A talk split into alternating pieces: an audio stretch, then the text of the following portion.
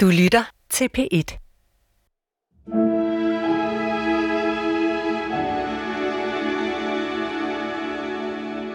Der findes et, et videoklip. Han skulle lave en dokumentarfilm om krybskytteri og kampen imod det, og havde allieret sig med en dokumentarfilminstruktør. Og før han tager afsted, havde de lavet nogle prøveklip, hvor han ligesom fortæller, at nu skal jeg derned, og jeg tager ned af den og den og den grund, og det er det, vi vil.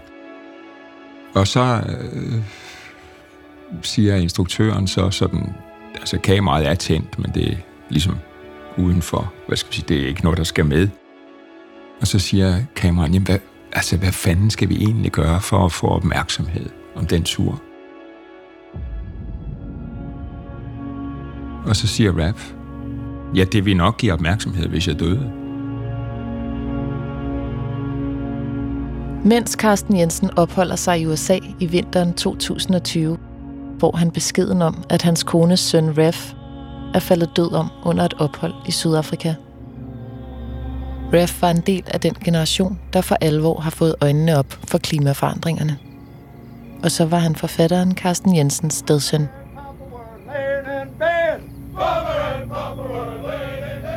Videoen viser så, hvordan sådan et hold løbetræner på savannen, og så synger de imens.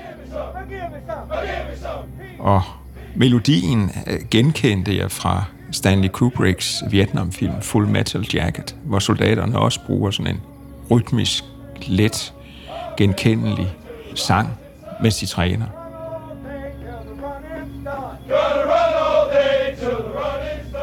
Og der er så, øh, hører man så Raff ligesom synge for, og så hører man så de andre i løbegruppen der svare.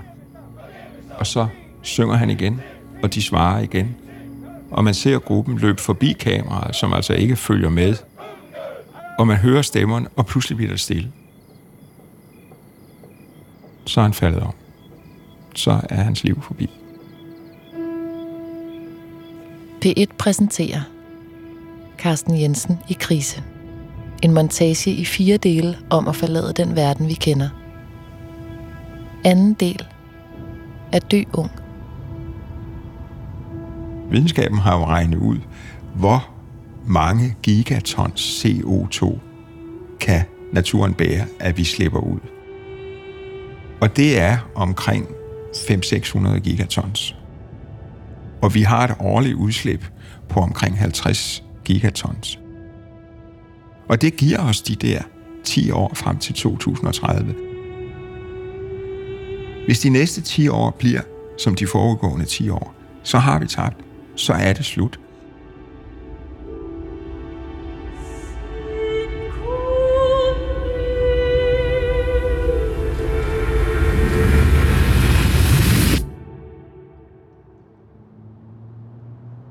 Da jeg så øh, uh, Raf for sidste gang, der øh, havde han, han havde rødt hår, sådan rød-blond, vil jeg sige. Det var meget, meget langt. Det var en halv meter langt, tror jeg. Meget, meget smukt. Og øh, så havde han sådan et, et stærkt, lysende ansigt.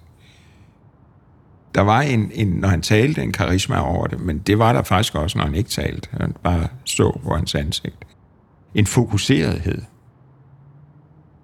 og en karismatisk ung mand, som talte ved store demonstrationer, uforfærdet og uforknyttet, og som samtidig som zoolog havde tilbragt et år i Costa Ricas jungle, et halvt år med at få et dykkercertifikat og svømme over koralrevene i det fjerneste Indonesien.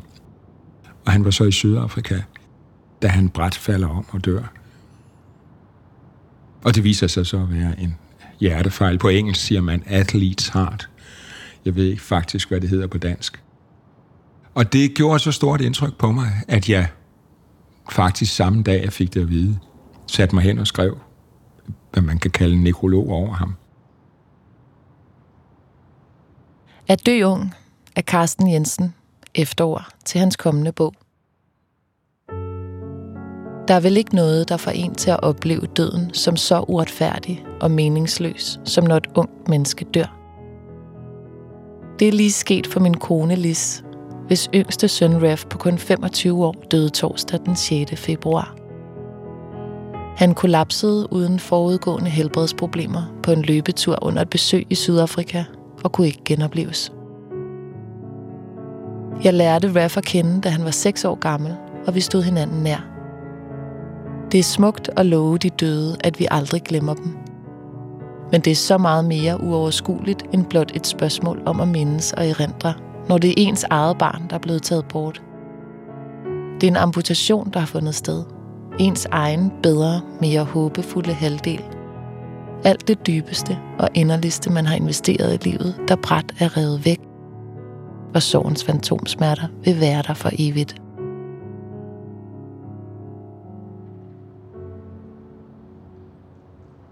Den første gang, jeg mødte ham, der holdt han et langt, meget ekvilibristisk foredrag for mig om hunde og deres natur. Og han havde meget nemt ved at holde foredrag. Jeg vil sige, at han var en født foredragsholder. Han spurgte aldrig om noget. Han vidste også utrolig meget, også som ganske lille, og hvad han ikke vidste, tror jeg nogle gange, han fandt på. Men det der med at sidde over for en voksen, der jo på det tidspunkt var ham fremmed, og så holde et langt, alvorligt foredrag. Forstår du, hunde er sådan og sådan. Og når man gør sådan med en hund, den reagerer sådan, fordi at de er de grunde. Jeg var både underholdt og vildt imponeret. Det var altid ham, der talte. og jeg lyttede og stillede interesserede spørgsmål, og så blev jeg vejledt gennem livets labyrinter af det her barn, som ikke tvivlede om sin egen suveræne viden om alle spørgsmål. Carsten Jensen skriver, Hvem var Rev Coleman? Som barn var han gammel klog, uhyre belæst og elskede at belære de voksne med sin altid forbløffende viden. Han var barneskuespiller med i den populære britiske komedie Nanny McPhee, hvor han med stort talent spillede sig selv, en lille rødhåret dreng, der altid var i færd med at mixe sprængfarlige kemiske ingredienser. Han havde flere roller, blev prisbelønnet og kunne have valgt en karriere som skuespiller. Men han ville være videnskabsmand. Ikke for, som sin figur i Nanny McPhee, at sprænge noget i luften, men for at frelse planeten. Dozens of properties have been lost. Thousands of people are trapped, evacuated to beaches, many forced onto and into the water, with eight fires burning at an emergency level. Januar 2020. I tiden op til, at Carsten skriver sin nekrolog om RAF, er Australien i brand. Det brænder stadig, da RAF dør. Et område fire gange større end Danmark er på få måneder gået op i røg. Mindst 33 mennesker er omkommet, og en milliard dyr har mistet livet. Brændene er forårsaget af ekstrem tørke og exceptionelt høje temperaturer. Karsten ser billederne fra en strand i det sydlige Australien. En optagelse lavet på en mobiltelefon viser en samling tilfældige mennesker. De er flygtet ned til havet, fordi deres huse sammen med hele kystlinjen står i flammer. Karsten forestiller sig, hvordan det er at være der. Jeg indser, at hvis jeg bliver i mit hus, så dør jeg. Fordi huset vil garanteret blive opslugt af flammerne og sammen med resten af den lille by, Rosedales indbyggere, flygter jeg så ned til stranden. I håb om, at, at det vil redde mig. Og der sidder jeg så sammen med en flok andre mennesker og ser mit liv brænde op. Ser alt det, jeg kender. Det hjem, jeg har skabt, forsvinde i flammerne. På sådan en måde, som jo på en gang er overvældende dramatisk, men også næsten afdramatiserende, fordi det er bare et hus blandt tusinder andre, der forsvinder i flammerne. Nærmest eksploderer i heden. Og jeg kan jo se, hvor massivt brændende er rundt om mig, og der er sådan en, en halvø, der stikker langt ud i havet. Den er et, et flammehav, altså den grønne farve er helt væk. Der er kun ildens intensitet langt ud i havet. Og vi kan jo ikke svømme væk. Hvor skal vi svømme hen? Der er ingen både på vej til synladen. Og, og der er det her øjeblik, hvor jeg bliver grebet af en følelse af, at det her er verdens ende. Det er måske min verdensende, men det er meget mere, fordi det er så stort. Det er et kontinent i flammer. Hvad skal der blive af os?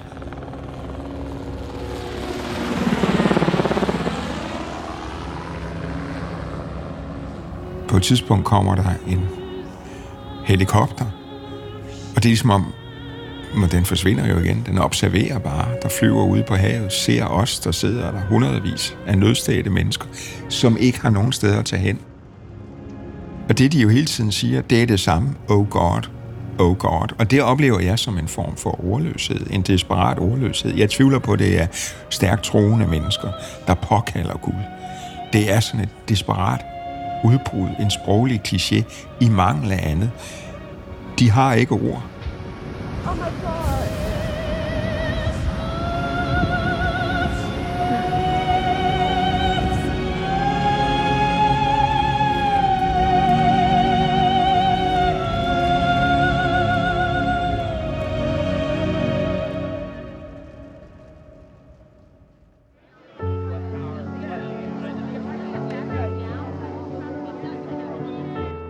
Carsten Jensen skriver, Først og sidst var det Extinction Rebellion, der kom til at præge Rafs liv.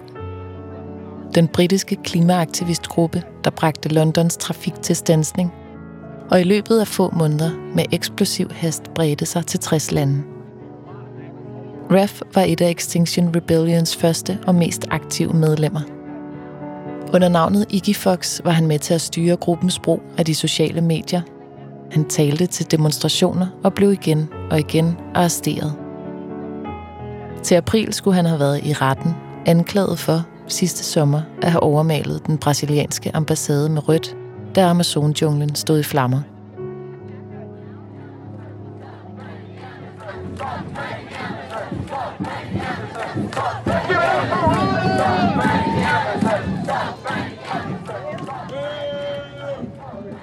Sammen med nogle medaktivister, der gik de hen til den brasilianske ambassade, stillede en stige op og overmalede og oversprøjtede den med rød maling.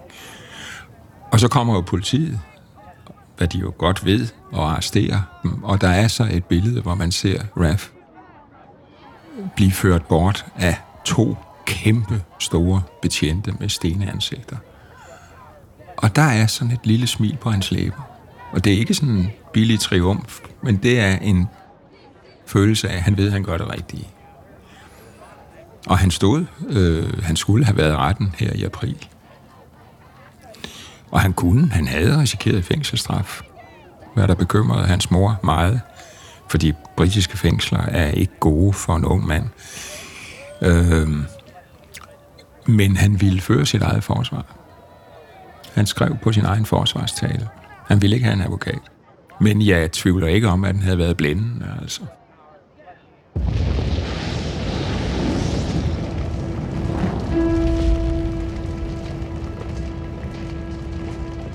Skovene bliver så udtørret, at der skal ingenting til. Og når det først sker, er det ikke til at stoppe. Så breder det sig med eksplosiv hast.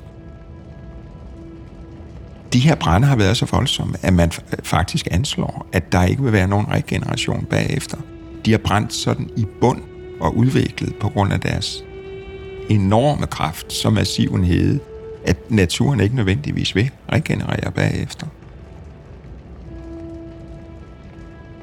Det seneste resultat fra forskere, som blev offentliggjort for ikke så længe siden, er jo, at temperaturstigningerne, og hvis FN's klimarapporters forudsigelser holder stik, så vil temperaturen i løbet af århundredet stige med 3-4 grader. Men det er et gennemsnit, fordi det vil stige langsommere i havet, som det tager langere, længere tid at opvarme. Mens visse dele af jordoverfladen, der vil temperaturstigningerne være meget mere dramatiske, helt op til 7,5 grader. Og hvis du tager nogle af de i det tropiske klimabælte, tæt befolkede lande, de vil blive ubeboelige i løbet af det her århundrede, hvis det fortsætter. I de steder bor der 3 milliarder mennesker. Det er 40 procent af menneskeheden, der pludselig vil være hjemløse. Altså, det er jo jeg havde nær sagt, nu talte vi tidligere om de her kolossale tsunamibølger, der kan skylle hen over verdenshavene. Og der kan man jo samme måde sige, at der vil vi tale om tsunami-bølger af klimaflygtninge, som verden, den tilbageblevende, beboelige verden, ikke vil kunne rumme. Hvad sker der så? Det er sammenbruddet.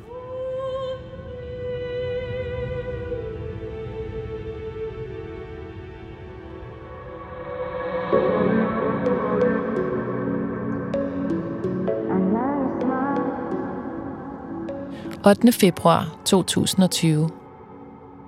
Carsten Jensen skriver. Nettet fyldes nu med hylster til Ref. Han holder taler på Londons pladser. Han færdes hjemmevandt i junglen. Men det er en dansevideo, han selv har lavet, som jeg bliver ved med at gense i de her dage. Den er optaget i udkanten af Bangkok, i et nedlagt indkøbscenter, som junglen er i færd med at erobre tilbage. Midt i blandt smuldrende beton, sammenstyrtede trapper og gabende huller, der går mange etager ned, improviserer Ref sin egen halsbrækkende, virtuose freestyle-dans.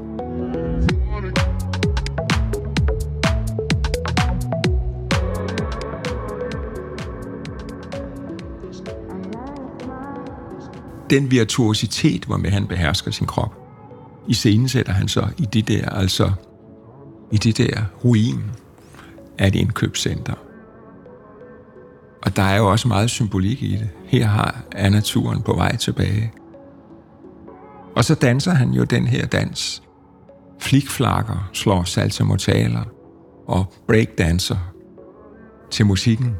Og der er et, et tidspunkt, hvor øh, der er sådan nogle jernblælker, bjælker, der går hen over en stor åbning. Det har været en sådan åben etageadskillelse. Og der er langt ned, og der har han så gået med kameraet og sikkert spændt det fast i panden, som en GoPro, og så balancerer han altså hen over afgrunden der, i takt til musikken.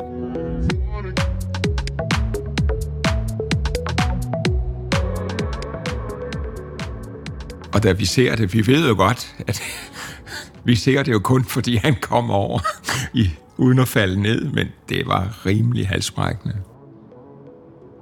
Og så er der altså en, en passage, som er meget mærkelig at gense efter hans død, hvor han ligger på gulvet, og det er næsten som om han simulerer et hjerteanfald, hvor han pludselig ligger og trækker vejret, og sådan brystkassen går voldsomt dramatisk ud og ind, og det, det er en del af scenografien, eller koreografien, må det jo være, i dansen.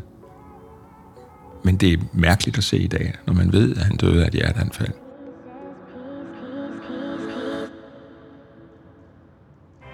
ExxonMobil has long been criticized for allegedly hiding what it knew about climate change. Just today, a pair of researchers say that Exxon's own documents prove that is true. William Brangham has more. It's in our weekly series. Vi ved godt, hvor katastrofalt det er, men vi lader ikke være. Og det er jo fordi, vi lever i en kaotisk, anarkistisk verden.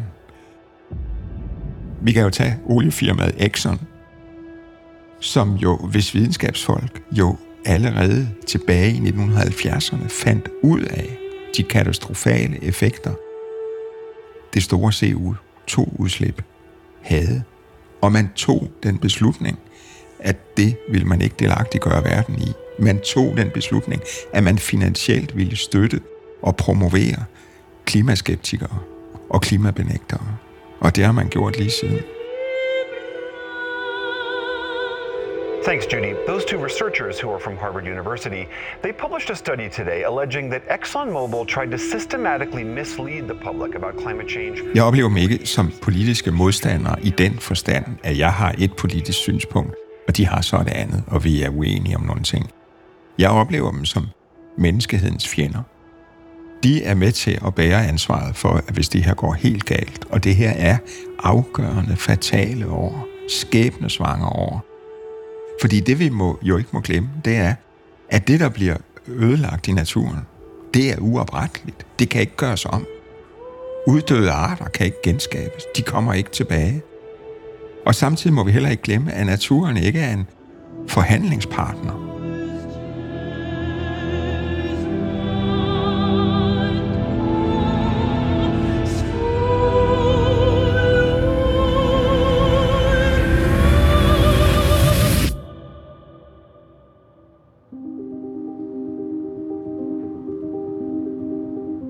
Fra efterskriftet er dø ung. Når jeg tænker på Raf, ser jeg noget, der aldrig vil dø. En stump af evigheden. En lysstråle, der lever for altid i unge mennesker. Vi tror, at det er os, de ældre generationer, der har noget at give de unge. Vi tror, at det er os, der rækker livets stafet videre til dem. Men jeg tror, at det er omvendt. De unge minder os om, hvorfor vi lever. De minder os om formålet med livet. At det er en gave, vi ikke i distraktion må lægge fra os, endnu før vi har pakket den ud.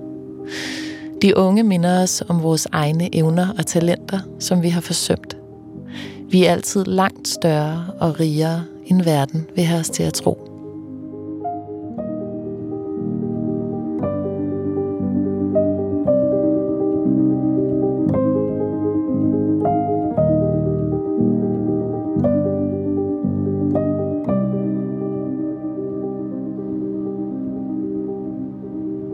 Hans kampnavn var Iggy Fox.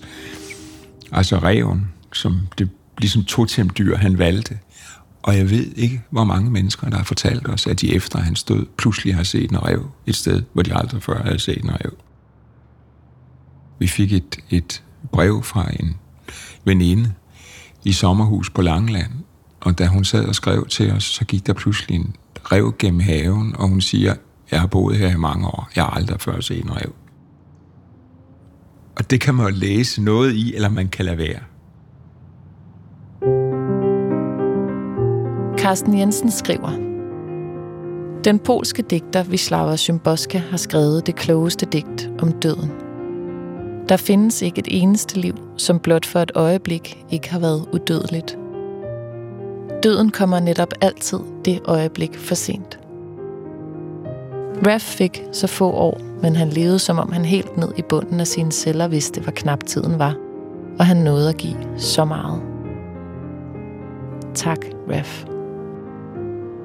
Madison, Wisconsin, den 8. februar 2020, fra efterskriftet er Dø Ung, fra bogen Bjælken i mit øje af Carsten Jensen.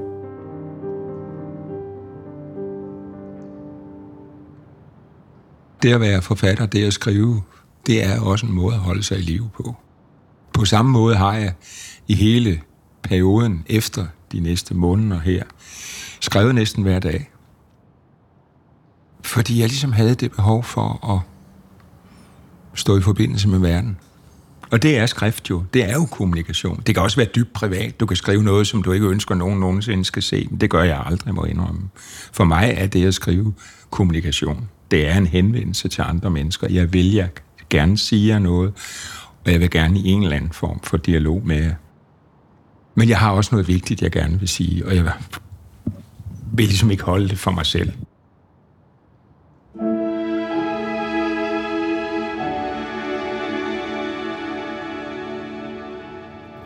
Da Carsten har skrevet Revs nekrolog, bliver han endnu en måned i USA. Hans kone Lis er stadig i Sydafrika med Revs far og storebror. Carsten og Lis genforenes i London til en mindehøjtidlighed over Rev, og bagefter rejser han tilbage til USA for at gøre sine forelæsninger færdige. Man ved ikke, hvornår bølgen rammer, eller hvornår skovene brænder, men nu sker det igen. En ny voldsom krise bryder ud. I marts 2020 rejser Karsten tilbage til Danmark for at være sammen med Lis. Og mens de lever i sorgen bag tykke mure på Østerbro, bryder en pandemi løs. Karsten og Lis lever i isolation, og mens store dele af verden lukker ned, går det langsomt op for dem, at Raf ikke kommer tilbage.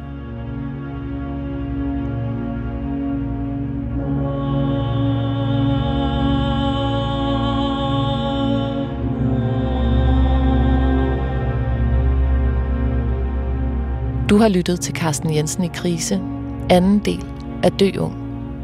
Tilrettelæggelse og indtaling Iben Maria Søjden. Idé til rettelæggelse og redaktør Mikkel Clausen. Klip og mix Jakob Helt.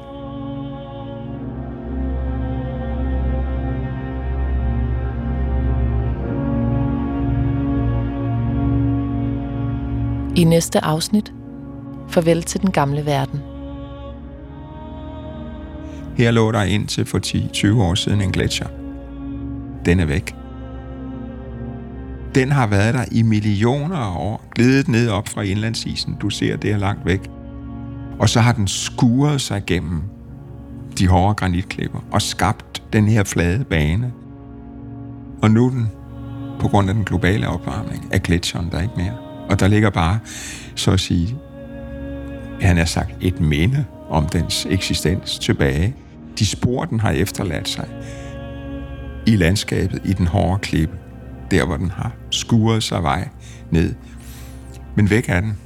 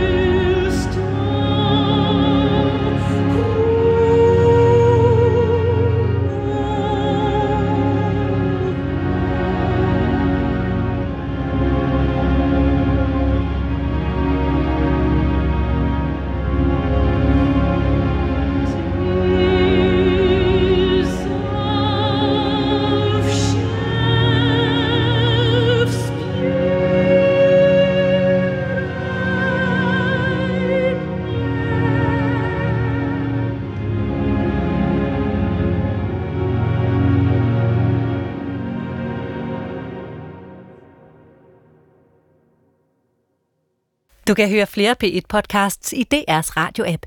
Det giver mening.